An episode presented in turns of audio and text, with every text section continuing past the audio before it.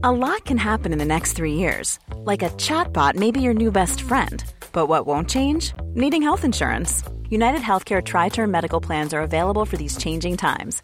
Underwritten by Golden Rule Insurance Company, they offer budget friendly, flexible coverage for people who are in between jobs or missed open enrollment. The plans last nearly three years in some states, with access to a nationwide network of doctors and hospitals. So, for whatever tomorrow brings, United Healthcare Tri Term Medical Plans may be for you. Learn more at uh1.com. Quality sleep is essential. That's why the Sleep Number Smart Bed is designed for your ever evolving sleep needs. Need a bed that's firmer or softer on either side? Helps you sleep at a comfortable temperature? Sleep Number Smart Beds let you individualize your comfort so you sleep better together. JD Power ranks Sleep Number number 1 in customer satisfaction with mattresses purchased in-store. And now, save 50% on the Sleep Number limited edition Smart Bed for a limited time. For JD Power 2023 award information, visit jdpower.com/awards. Only at a Sleep Number store or sleepnumber.com. A lot can happen in three years, like a chatbot may be your new best friend. But what won't change? Needing health insurance. United Healthcare Tri Term Medical Plans, underwritten by Golden Rule Insurance Company, offer flexible, budget friendly coverage that lasts nearly three years in some states. Learn more at uh1.com. Podplay. Jag hade tyvärr en av mitt livs värsta nyårsaftnar i år. Va? Alltså, själva nyårsafton var väldigt trevlig. Jag badade på dagen. Det tycker jag, är, alltså, jag har ju någon form av förkärlek för att bada när det är väldigt kallt. Du badade då i någon sjö? Genesarets? Ja, jag var inte som Kim Novak utan jag badade faktiskt Ines. Nej men jag badade bara alltså, utomhus i vatten. Ja. Och jag brukar alltid, alltså jag brukar liksom börja bada sådär i april. Så att jag är verkligen, jag tycker om när det är svinkallt. det här är någon grej som du gör utanför mig. Alltså jag vet inte att du Nej. börjar bada ute i april. Jo men det kan jag verkligen göra. David tar mig till en sjö och så doppar jag mig och så kommer jag upp och ser helt kall om kroppen. Och det är det som är den bästa känslan. När man går upp och det är nästan som att det strålar ut från huden för att den är så kyld. Det tycker jag är så trevligt. Men man blir väldigt, väldigt, väldigt kall om fötterna tyvärr. Tårna är de som inte pallar. Så man skulle ju behöva gå i huvudet först men det är svårt. Det gjorde jag på förmiddagen och sen så åt jag god middag med David och sen så skulle vi åka och kolla på fyrverkerier. För jag älskar fyrverkerier. Så jag känner att det är verkligen det nyårsafton handlar om för mig. Får jag bara fråga, vad äter ni? Vi hade beställt hem en nyårsmeny från stationen i Uppsala. Så det var jättegott. Alltså då, Förrätt, varmrätt, efter. exakt, och så får man förbereda vissa grejer själv och det ska in i ugnen. På vissa, det står exakt hur man ska göra så är det så trevligt och så kan man äta det. Ja, det var så himla gulligt. Jag åkte förbi en restaurang här i Uppsala som heter Hamberg som väl är en av de finaste, i alla fall så här skaldjursrestaurangerna. Och då var det kö precis innan nyår med liksom två meter mellan varje person att de skulle hämta ut då sin meny antog jag eftersom du hade berättat att du skulle ha en meny. Det kan man säkert göra från dem också. Och jag tycker bara det är så himla gulligt hur de här liksom, businessarna löser problemet. Jag, jag blir helt rörd när jag ser det. De hade kö liksom 50 meter utanför sin restaurang. Jag är bara glad över det. Jo men så jag älskar fyrverkerier så jag vill titta på det. Ber om ursäkt till alla rävar där ute men jag älskar verkligen fyrverkerier. Och jag måste få se det. Så jag, kväver skrattverk, jag är så rädd att få hat.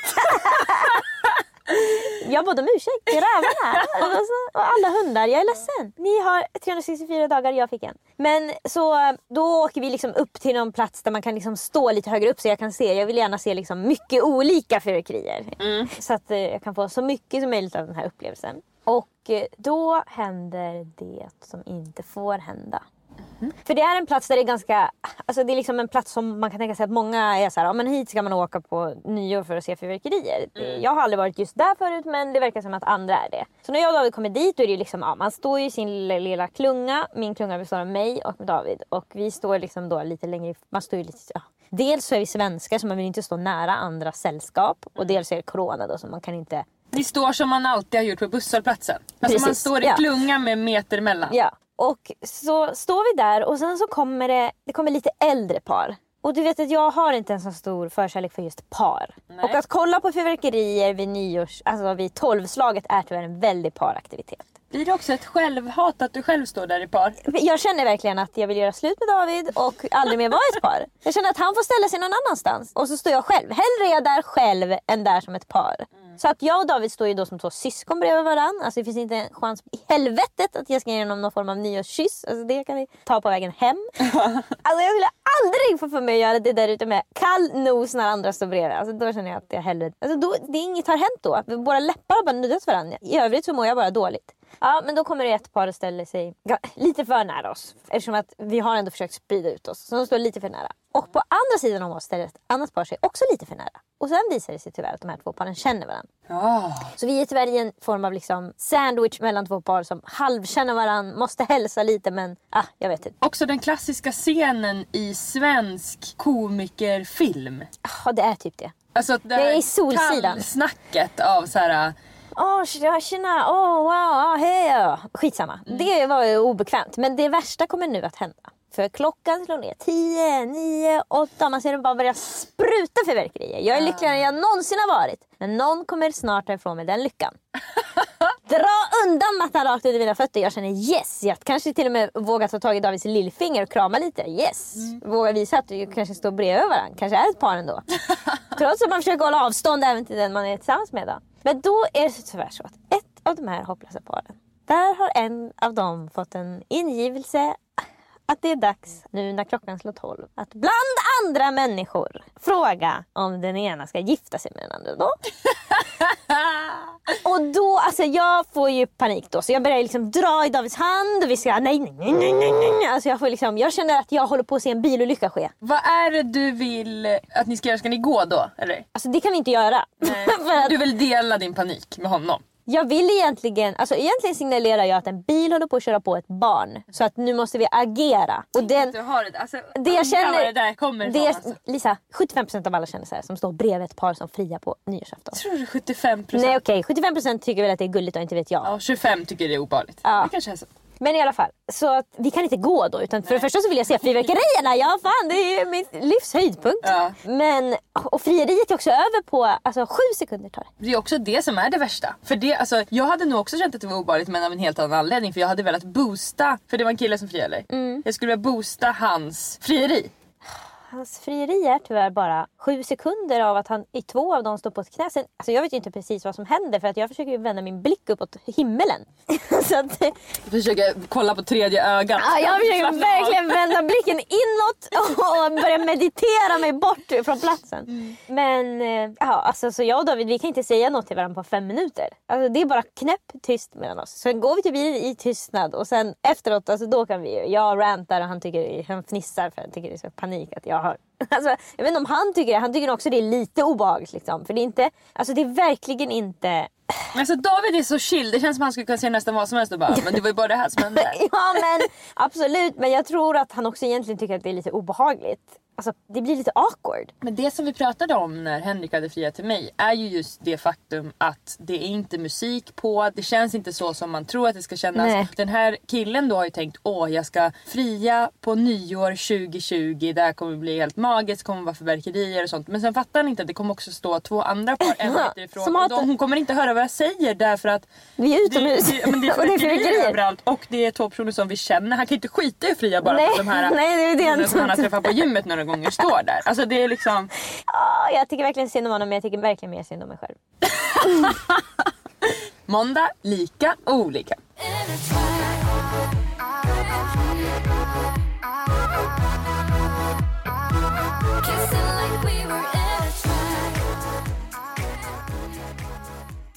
Serotonin, dopamin, endorfin och oxytocin. De fyra är så kallade happy chemicals, alltså lyckosubstanser som man får i hjärnan. Är det de som går som... Eh, den tror jag är serotonin, den som du pratar om. Den som går sådär, man ser, det är som en liten molekyl som liksom ja. går ding, ding, ding, ding. Den är otrolig. Det är om man har zoomat in jättemycket på mm. en av de här glädjesubstanserna så är det som att det är en person som går jätte... Ja verkligen. Alltså, ja men de tar ju steg sådär, de liksom släpper ifrån ena sidan och sätter... Så där rör sig saker. Det är också så här, vi tycker att det är tokigt att det ser ut som en människa som går men det är egentligen bara vi som också är alltså, en bakterie. Det är därför vi går så. Alltså då bara släpper vi, då tar vi emot gravitationen. Nej men snälla det är så man gör. Vad tror vi? Att då, då, då flyger? Alltså vad fan. Ja, så är det i alla fall. Och jag hittade på Twitter en som hade lagt upp vilka de är, vad de gör och hur man triggar igång dem. Vilket kan vara. För att det finns ju liksom enkla sätt att få en liten boost av såna här liksom lyckosubstanser. Så då kan vi prata här om. Kokain, Ja, man kan prova. Det går väldigt fort. Serotonin kallar man då för the mood stabilizers. Dopamin är the reward chemical. Endorfin är the painkiller. Och oxytocin är the love hormone. Okej? Om man ska få serotonin då som är mood stabilizer, alltså som gör att ens eh, humör lite stabiliseras. Då ska man alltså meditera, vara ute i solen, vara ute i naturen och träna och vara aktiv med kroppen. Gud vad bra att du delar upp de här nu för att man hör ju det här. För att du ska må bra så ska du, men vadå må bra? Då vet man nu att det är Du- mood du, om du behöver få serotonin, då är det bara ut på skogspromenad eller slut ögonen och meditera i fem minuter. Det här borde vara fyra lektioner i skolan. och du skulle ändå inte ha kommit ihåg något som sades. Då kan du berätta det för mig. Ja, det stämmer. Men det är bara, alltså, för det här, man kan ju själv känna när man har varit ute i solen eller när man har varit ute i naturen eller man har gått en rask promenad att man får någon form av, man mår lite bättre. Man kan ju må väldigt, alltså det är så ofta jag ligger hemma och säger till David nu får du ta ut mig. Ja. Alltså du behöver rasta mig. Jag måste gå ut men jag kan inte göra det själv. Jag har blivit Det är inkapabel att gå ut. svårt att gå ut när man alltså, mår dåligt. Ja. Men Jag och Henrik går ju ut minst en gång om dagen. På en promenad mellan en halvtimme och en timme. Och i För er, eftersom ni är hemma så mycket, alltså ni liksom har den typen av jobb så är det också så viktigt för er att... Ja, ja. Det har det verkligen. Annars kan ni vara inomhus i flera dagar. Nej men ja, men om ni verkligen. tar ut alltså. Det har räddat oss den här hösten och Ja. vintern då, att vi gör det. Och det hade vi aldrig gjort om inte han hade liksom haft det med sig från Norge. För att det är inte naturligt för mig. Men det känns väldigt naturligt när man är ute och går i skogen. Då Ja. bara, så det här... Och när du, Lisa, det är för att få så mycket ja, serotonin. då Det- planerar vi vart vi ska flytta. Ja, det är, alltså man har ju aldrig så mycket energi. Och man känner också när man är ute på den här skogspromenaden att man, när man kommer in, då kommer man göra så otroligt mycket saker. Och man har ju verkligen ett fönster där på en timme ungefär där man är Mm. otroligt produktiv och man bara sätter igång med någonting. Ett pussel exempelvis brukar det bli för mig.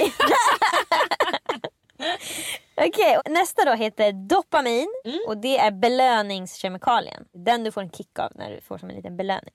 Okej, och hur kan man trigga igång den då? Jo, en sak man kan göra är att äta en god måltid. Mm. Något man tycker är riktigt gott. Sen finns det också taking time for self-care och det är lite svårt att säga. Alltså jag skulle säga Vad är det? den här är ju svår därför det är här folk hamnar i kasino, Mm, droger, kaffeberoende, alltså allt sånt Mm. där som är egentligen, vi får dopamin när vi vill ha mer antar jag. Ja, jag kan också tänka mig det. Och det är därför den där är så himla luddig för att self-care Ja. så olika för olika personer och det kan lätt slå över. Ja, den tycker jag är lite luddig. Sexberoende, allt sånt där är ju dopamin. Ja, mm. ja, absolut. Men annars för att trigga dopaminet kan man också bara slutföra en uppgift. Och kryssa av det på en lista, då får man dopamin. Tjing! Shoppa Ja. är det också mycket. Alltså internetshoppa, då bara ding ding ding. Ding, ding. Det bara, bring, brr, det bara strålar Jag var galen igår kväll tyvärr. Här kommer jag få sota för. Det- andra de föreslår är celebrating a small win. Alltså att fira även om det är en liten grej. Och då blir det ju också alltid nästan med bubbel eller någonting. Jo, Så det är absolut. mycket att det ska in en drog. Absolut. Men det måste, ju också, det måste ju också vara typ så här äh, ansiktsmask.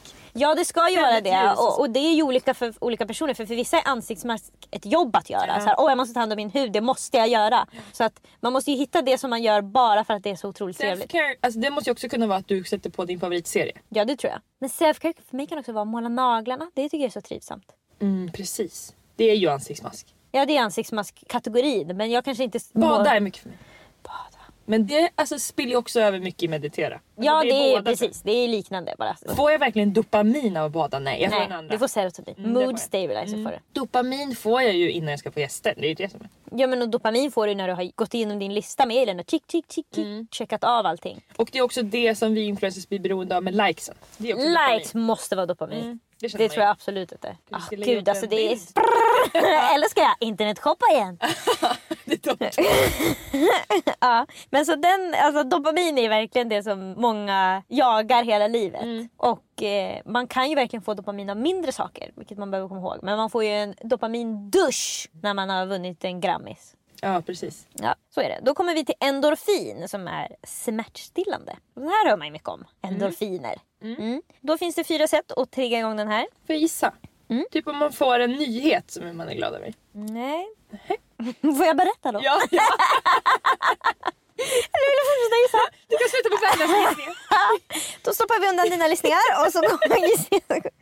Okej, här finns också träna. Mm. Träna är verkligen endorfin. Det är det man hör om oftast, att man får endorfiner av träningar. Man kan Mm. få den där endorfinduschen som folk kallar, jag tror det kallas för runners high när man är ute och springer och så får man en Mm. sån där dusch och bara att man mår toppen. Alltså då ska jag ju starta fem företag när jag håller på med det.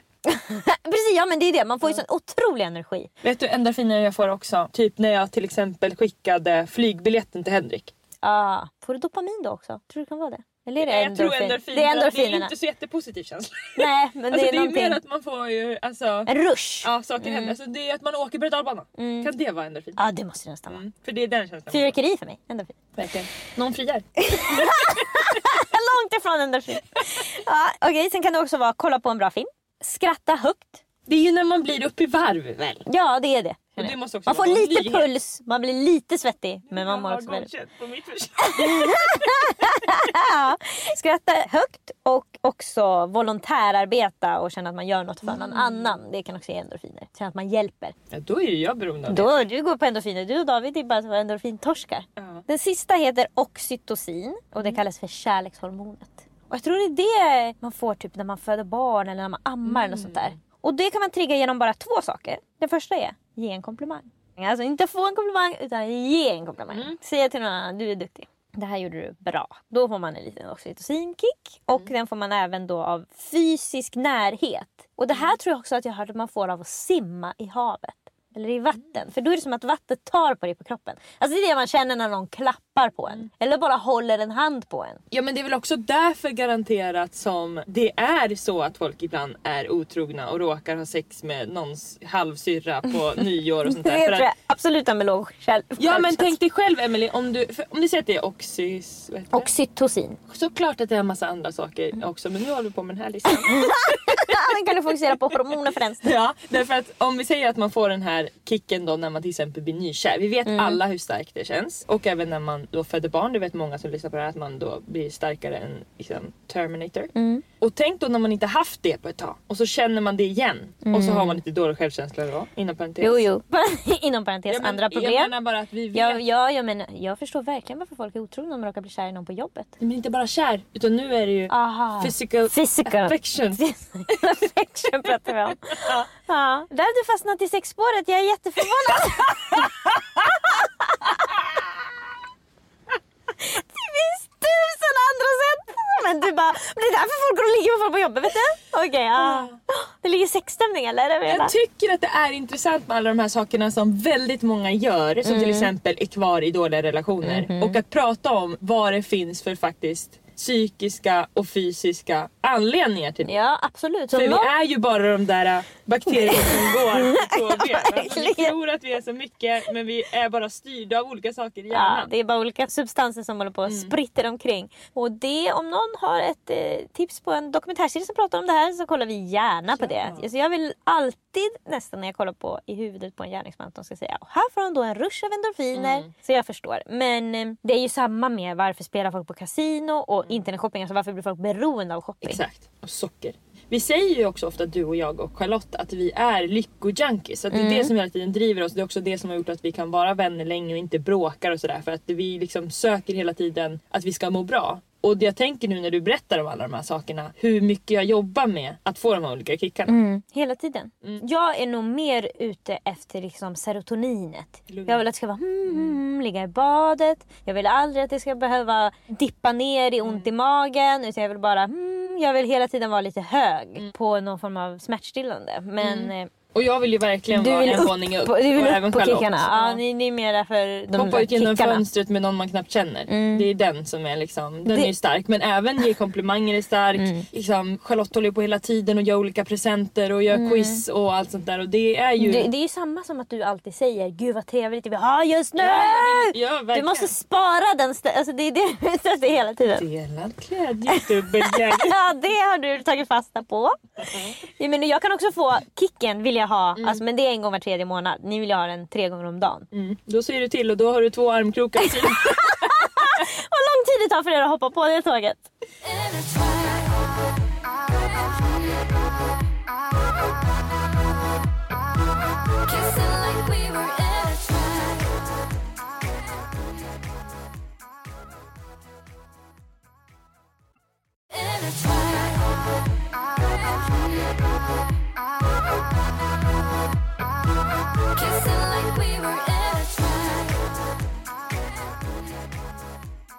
Dags för Dumo Stockholm tänker högt.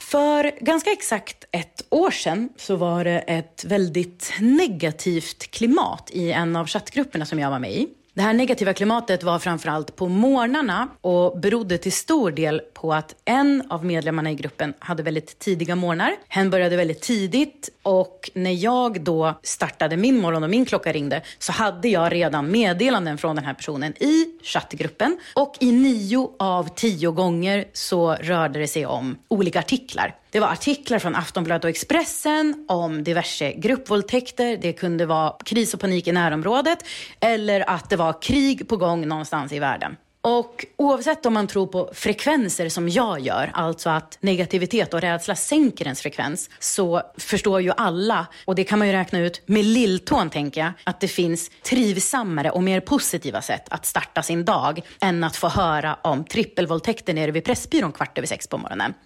Jag var helt enkelt inte intresserad och direkt provocerad av att tvingas starta mina dagar på det här sättet. Och jag som är konflikträdd och kan dra mig från att säga saker rätt ut funderade då hur jag skulle gå tillväga eftersom att jag inte kände att det här var hållbart.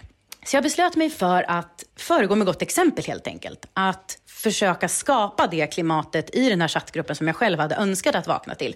Så de nästkommande morgnarna, när jag fick de här artiklarna kvart över sex på morgonen, lik förbannat, så noterade jag hur jag responderade på dem. Jag skrev inte utbroderat, det är inte klokt, vart är Sverige på väg? Som det ganska naturligt. De där svaren kan liksom komma av bara farten, för man vet ju också att det är det som den här personen efterfrågar. Det är den responsen som den här människan vill ha, för den här människan har ju delat någonting som är helt fruktansvärt. Och titta här nu, se, det är inte klokt. Istället så kapade jag de svaren till något kort i stil med oj eller usch och sen så kontrade jag med någonting positivt. Det kunde vara en bild på min frukost, eller en selfie, eller ett röstmeddelande där jag önskade alla en mysig dag, eller där jag berättade om mina planer för dagen och så vidare. Och det dröjde verkligen inte lång tid innan klimatet i chatten förändrades. Och det förändrades väldigt tydligt. Fler och fler hakade på det här. Vi skickade morgonselfies och de här artiklarna så gott som eliminerades verkligen.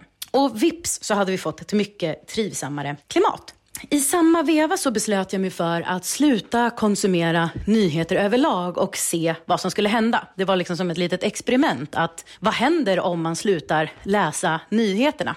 Och nu har ju det här experimentet fortlöpt i ganska exakt ett år och min recension är att det spelar faktiskt ingen roll. Lever du inte under en sten och fullkomligt isolerad från andra människor så kommer nyheterna nå dig ändå. Du behöver inte läsa om allt jävla jämmer som Aftonbladet och Expressen kavlar upp för oss. Vi blir varse ändå. Man kan lita på att det som är viktigt kommer till vår kännedom i alla fall. Någonting som har varit tydligt med att inte konsumera nyheter är att det är väldigt provocerande för omgivningen. Väljer du att haka på det här experimentet och göra mig sällskap i det här så kommer du att bli varse om att andra vuxna kommer att stämpla dig som ignorant. För andra vuxna tycker att det är en självklarhet att man ska konsumera nyheterna. Det hör till att vara vuxen. Det är lika självklart som att betala skatt och som att tvätta händerna efter man har bajsat. Läser man inte nyheterna så skiter man i. Och det är ju inte bara pinsamt, det är också liksom slappt och det vill man inte bli förknippad med då.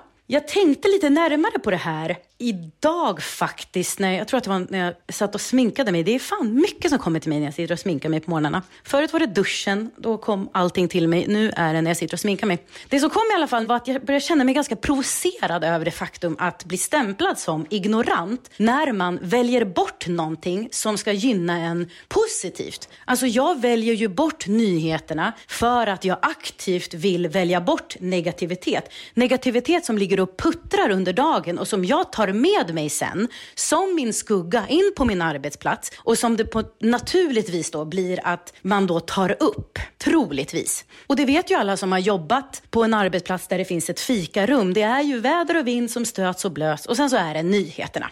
Och varför jag blir provocerad över att man just blir stämplad som ignorant när man väljer bort nyheter är för att jag är av den bestämda uppfattningen att energier smittar. Vi fick ju exemplet klart och tydligt berättat för oss förra veckan när Lisa berättade om hur hon ändrar energin i receptionen och därmed skapar ett mycket trevligare klimat. Om jag startar min dag på ett harmoniskt vis och kommer till min arbetsplats med en positiv inställning så tycker jag att det är precis tvärt att vara ignorant. Jag tycker att det är att visa respekt för sin omgivning och jag tycker att det är omhändertagande, respektfullt att ta ansvar för klimatet. Vi vet att positivitet föder positivitet och att negativitet föder negativitet. Om jag då tar ansvar för att starta mina dagar på ett sätt som gör att jag kommer till min arbetsplats harmonisk och med kreativitet och pepp, hur kan det då kallas för ignorant? Jag skulle vilja hävda motsatsen. Jag tycker att det är omtänksamt. Dels mot mig, men också mot min omgivning. Jag tycker att det är ett omtänksamt beteende.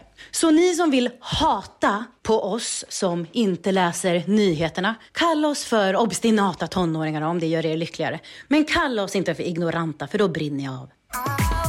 Det här har vi pratat om förut, så varken du och jag läser nyheter. Nej. Jag har inte gjort det på flera, flera år och jag mår så mycket bättre av det. Alltså jag kan inte ens tänka mig att jag ska behöva gå in på... Alltså jag kan gå in på Aftonbladet så ibland när det har varit typ så när man har väntat på något resultat. Då kan jag gå in där och kolla så här, oh, undrar om det är färdigt än. Om jag liksom har tid till det. Och då när jag är där inne så känner jag att det här är den sjukaste platsen att vara på. Alltså det är som att jag är inne i ett spam-universum av negativitet. Alltså jag har aldrig konsumerat nyheter i den mån att jag har sökt upp det. Sen såklart så kommer det ju på Instagram och sådär. Men jag har aldrig kollat på nyheterna eller gått in på en nyhetssajt. Så jag vet ju egentligen inte Vad det är. de, de positiva aspekterna mer än att jag vet att jag mår bra i mitt liv då och inte håller på och ältar saker överlag. Men många har ju Men på däremot liksom- så vet jag hur negativt det känns för mig just när det kommer en bekant och berättar Hörde du om gruppvåldtäkten? i-" Ja, ja. Alltså då mår jag så dåligt så jag bara, vad säger du? Alltså, det känns inte som att de kommer in och alltså, säger något, alltså, på att jag är ett barn.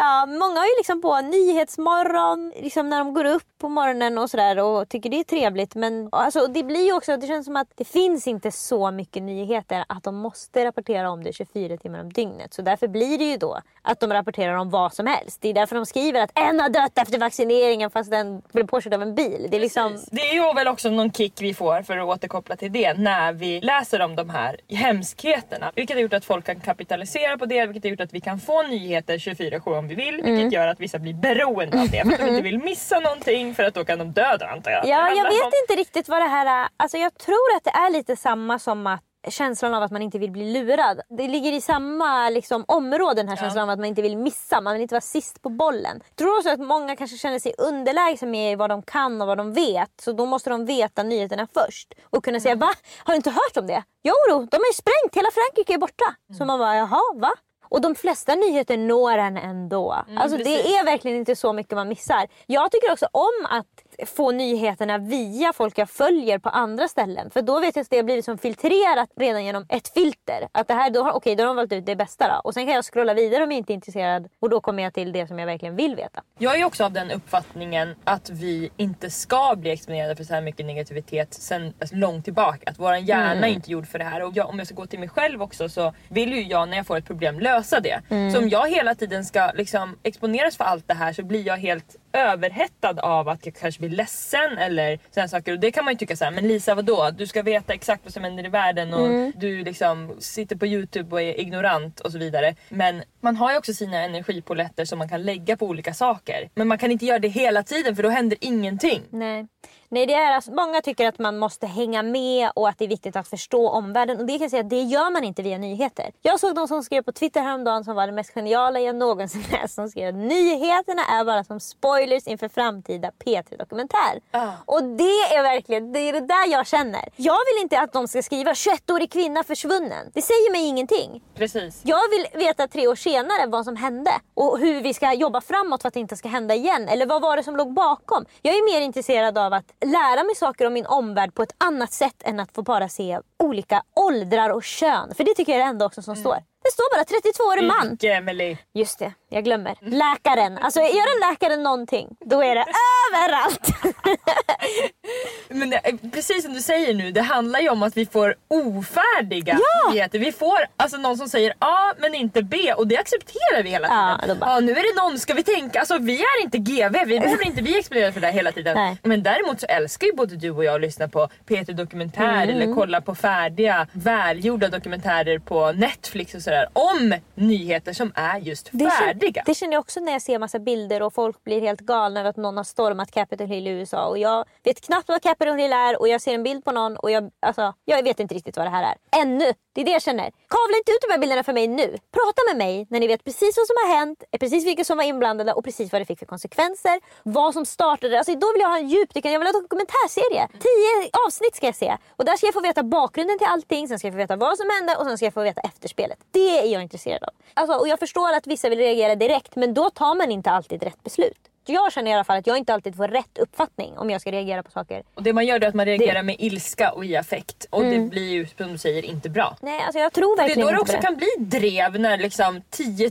000 kändisar lägger upp en viss information som sen visar sig inte stämmer och det förstör också folks liv. Vi kanske kan komma ihåg Kony 2012. Kommer ni ihåg den videon? Det var en video som jag faktiskt aldrig såg, men den var typ 30 minuter. Om nå, alltså det var ju jättehemskt. Det var någon krigsherre som rekryterade barnsoldater. Alltså det var något sånt. På den nivån av hemskheter var det. Och folk delade det här som galningar. Och sen så visade det sig någon vecka efter då att det var helt påhittat. Eller den var jättegammal. Eller det var liksom inte, den faktan vi fick var inte den faktan som stämde. Och så kan det bli. Särskilt om man reagerar i effekt. Jag förstår att alla vill känna att de vill hjälpa till. Och självklart, jag förstår att man kan dela en 12-åring har försvunnit eller en 24-åring är borta. För att man kanske kan se att jag bor i Örebro, personen är borta i Örebro. Om jag delar det här kanske andra kan hitta självklart. personen. Jag förstår att det kan finnas en sån tanke bakom. Men när man bara delar en bild på att Capitol Hill blir stormat i USA, det säger ingenting. Det som många inte heller är medvetna om är att de här journalisterna är inte så källkritiska. Det här är personer som betalar ofta andra personer för att säga liksom bara några meningar. Det finns liksom, det är bara en person har sagt det här. Okej, då citerar vi och så lägger vi in det och sen så blir det liksom en rubrik. Så det är som att vi också tycker att det vi läser i tidningen, det är sant. Men det är det som också är så viktigt att förstå att det stämmer inte. Nej, det gör ju ofta inte det. Och det som många inte vet är ju att det stämmer inte att allting är sant där. Utan det skrivs bara på grund av att det ska säljas tidningar. Det är det som blir så jävla farligt ju. Ja, verkligen. Och jag upplever också att nästan alla i världen, alla som jag pratar med säger att ah, vad tidningar ljuger eller de har aldrig någon koll. Men ändå fortsätter vi följa dem. Ja, som att det är fakta ja. Som att det är fakta. Ja. Det stod i tidningen. Och Och, de det är ju alltså, det är ju även om man själv vet allt som står i tidningen är inte sant. Så kommer ens hjärna reagera som att Mm. what? Har det där hänt? Även om man egentligen någonstans längst bak vet att det kanske inte är sant. Mm. Så reagerar man ju direkt. Det är det hela systemet är uppbyggt på. Men det är som den, alltså, den informationen som finns, det är det som folk tar fasta på så länge det inte finns en annan information. Och det kan jag ta från mitt eget liv. Till exempel på TikTok så kan jag komma över videos där folk berättar hur jag har betett mig illa i kassan på olika ställen. Låt mig berätta när jag stod bakom Lisa Ankarman i kön på Pressbyrån. Jag kan börja med att säga att jag inte ens visste att det var hon förrän hon vände sig om. Så hela tiden tänkte jag this girl is a fucking bitch och borde spärras in. Hon köper en kaffe, kassörskan skannar och sen säger hon um, kan du, tja, uh, eh, kan du uh, sätta upp det på en faktura? Kassörskan, jag vet inte hur man gör. Nej men kalla på någon eller vad fan är problemet? Eller vet du vad? Jag kan inte vänta här hela dagen. Jag måste gå. Vet du vad? Jag går tillbaks och betalar senare. Sen spottar hon så. Mm.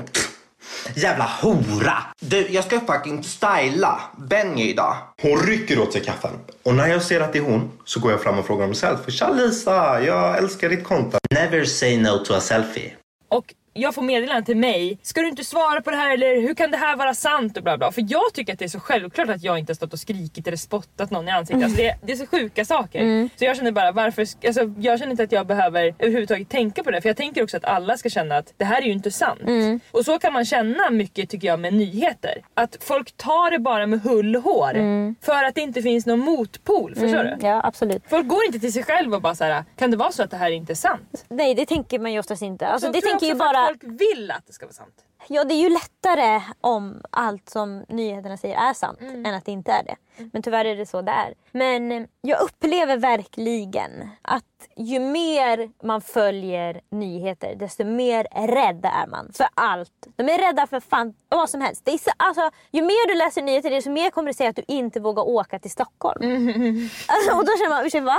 Nej men man kan inte vara i Stockholm efter jag vet inte, 23.01. Då förändras staden till ett liksom, myller av bara småtjuvar som kommer att döda dig. Ja, men vi har väl det bästa exemplet nu också när det som säljer absolut mest är den tröttsamma sjukdom som går omkring i världen. Mm. Där det liksom, det är bara information efter information efter Mhm. information och folk bara, det enda de pratar om som Charlotte säger i, jag vet ju inte men jag kan tänka mig, Mm. i de här olika fikarummen är just corona. Hur många har dött och Mm. vilket land får man inte åka till och hur är det egentligen med det här och det här. Ja och jag menar om några år kommer det komma ut någon dokumentär om corona och då kommer vi få se att liksom, 90% av det vi trodde i början stämde ändå inte. Nej men det kommer vara mer en dokumentär om media, tror jag. Om hur samhället Ja, det- reagerar den på skulle jag vilja se. Ja, för det är det som det här är.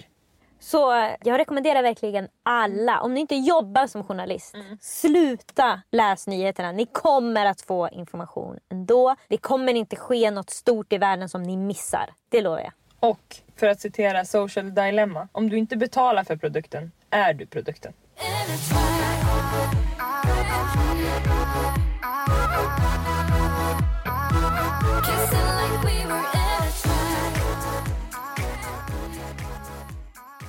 Göra slut med sambon men bor fortfarande ihop. Öppna mejlkorgen!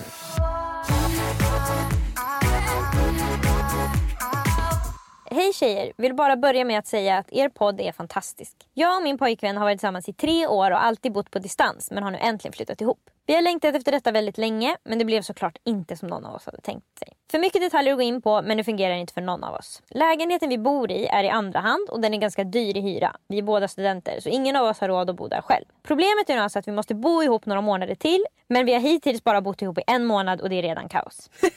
Så gulligt att det har gått så fort. Verkligen. Ingen av oss mår bra av detta. Jag har väldigt mycket ångest och han känner sig instängd. Har ni några tips på hur vi ska kunna fungera så pass att vi båda kan bo kvar i lägenheten så länge vi hyr den? Jag älskar honom jättemycket men som någon som har lyssnat mycket på er podd så tror jag inte att detta hade hållit särskilt mycket längre ändå. Vi pratar helt olika språk och allt sånt där. Vi är för olika för att kunna leva ihop. Vi har inte gjort slut officiellt än men båda vet att det kommer. Eran hjälp, tips eller åsikter hade varit guld värda. Alltså det första jag tänker på här är att det är väldigt lätt att säga att det som är fel på den andra och vi funkade inte ihop. Men det som är när man flyttar ihop med någon är att man måste möta sina egna demoner. Det är jättelätt att ha olika ätstörningar eller hata sig själv på olika sätt eller duscha tre timmar om dagen så länge man kan åka hem och göra alla de här hemliga konstiga sakerna.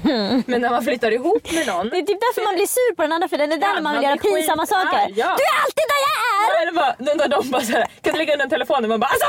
alltså Bara, nej, du kanske inte ska ha tio och en halv timmes skärmtid per dygn. Alltså, det är ju verkligen så. Det är verkligen det. Så att det som händer är att man blir tvungen själv att kompromissa. Mm. Och det, jag tror att det är en stor anledning till varför folk säger att det är så himla svårt att bo ihop och det blev inte som vi trodde Mm. och allt sånt där. Att plötsligt så ska man, att kompromissa är att möta sig själv. Mm, det är skitjobbigt. Precis, man kan inte bara... eh, Man måste våga kompromissa med sina saker som man när man tänker efter egentligen inte har någon anledning till. Precis. Det är ju det. Alltså, men jag vill också säga att det finns ingen anledning att behöva bo i en situation...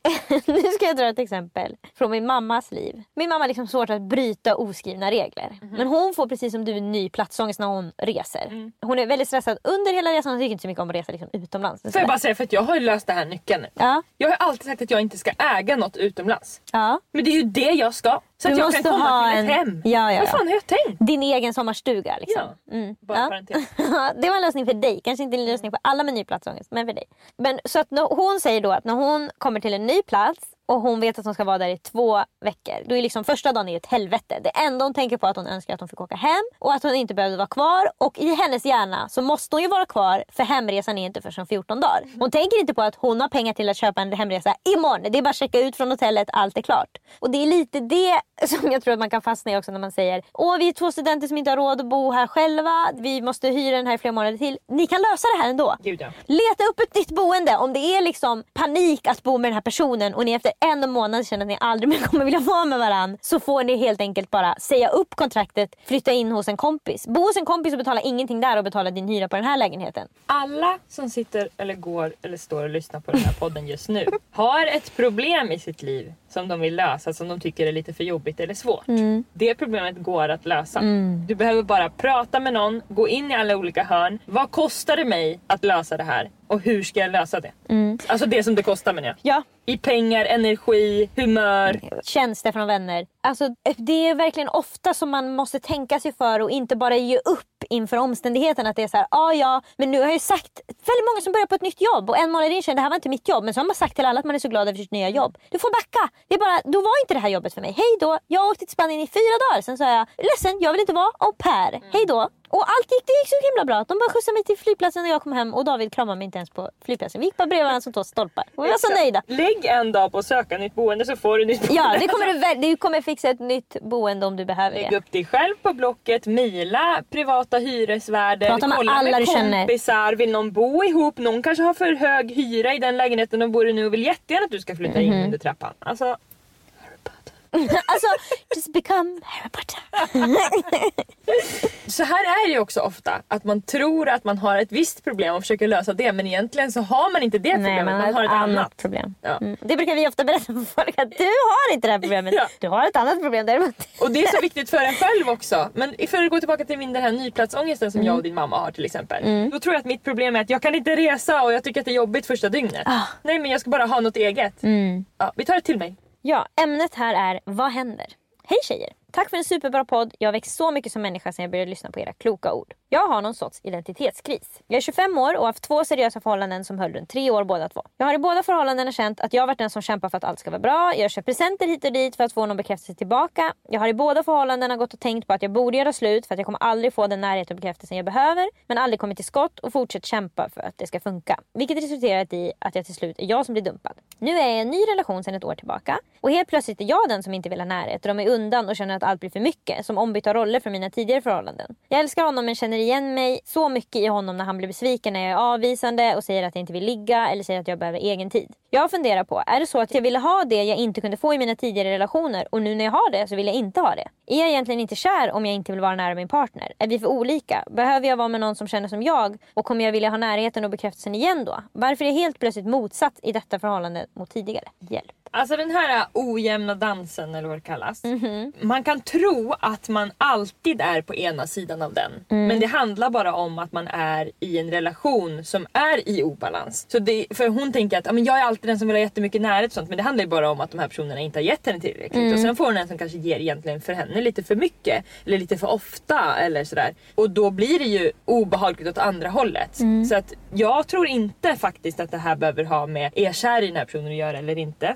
Därför att det handlar bara om att man tar ju den rollen som finns ofta. Ja, det blir ju så. Det som jag också ska berätta, jag som har varit i diverse relationer, är ju att du blir den personen du har varit ihop med. Man tar ju med sig, det är inte som att du är med någon i tre år Mm, och sen så bara, "Hejdå!" och så är du fortfarande liksom den du var innan du träffade den personen. Mm, man blir som man umgås, det finns en anledning till att man Mm. säger så. Och jag tror att det lätt blir då att när man har blivit dåligt behandlad under en längre tid i en relation så är det väldigt lätt att bli den personen för att inte hamna i den andra personens position.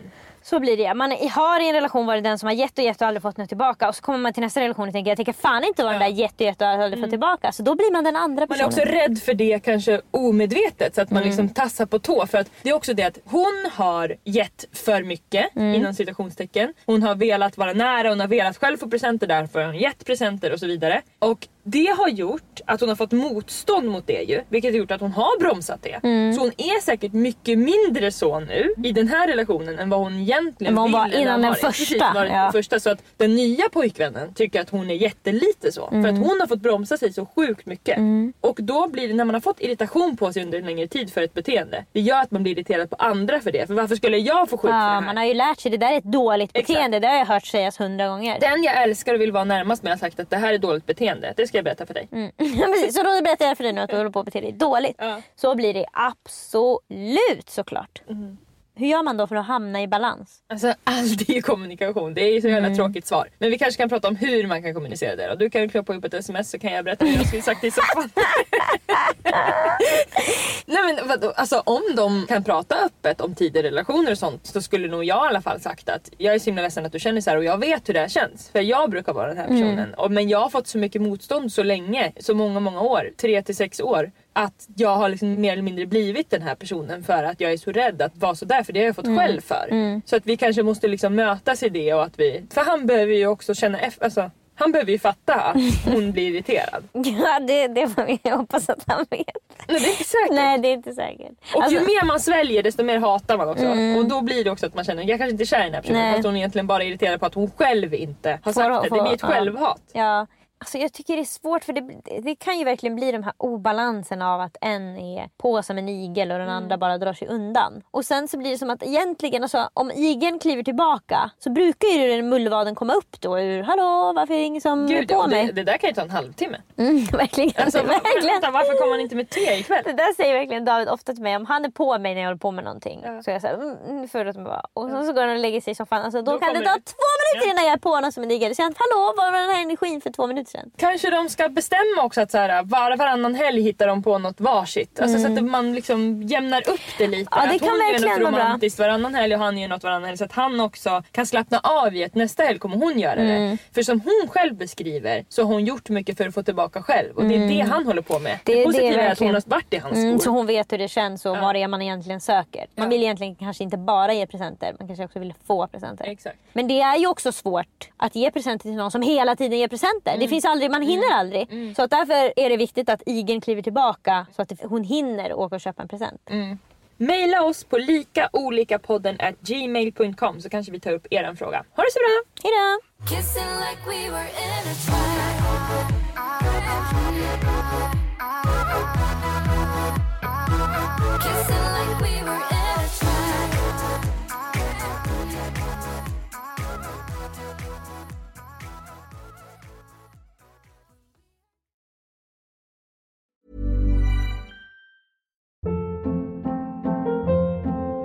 Hold up. What was that? Boring. No flavor. That was as bad as those leftovers you ate all week. Kiki Palmer here, and it's time to say hello to something fresh and guilt-free. Hello Fresh. Jazz up dinner with pecan-crusted chicken or garlic butter shrimp scampi. Now that's music to my mouth. Hello Fresh. Let's get this dinner party started. Discover all the delicious possibilities at hellofresh.com.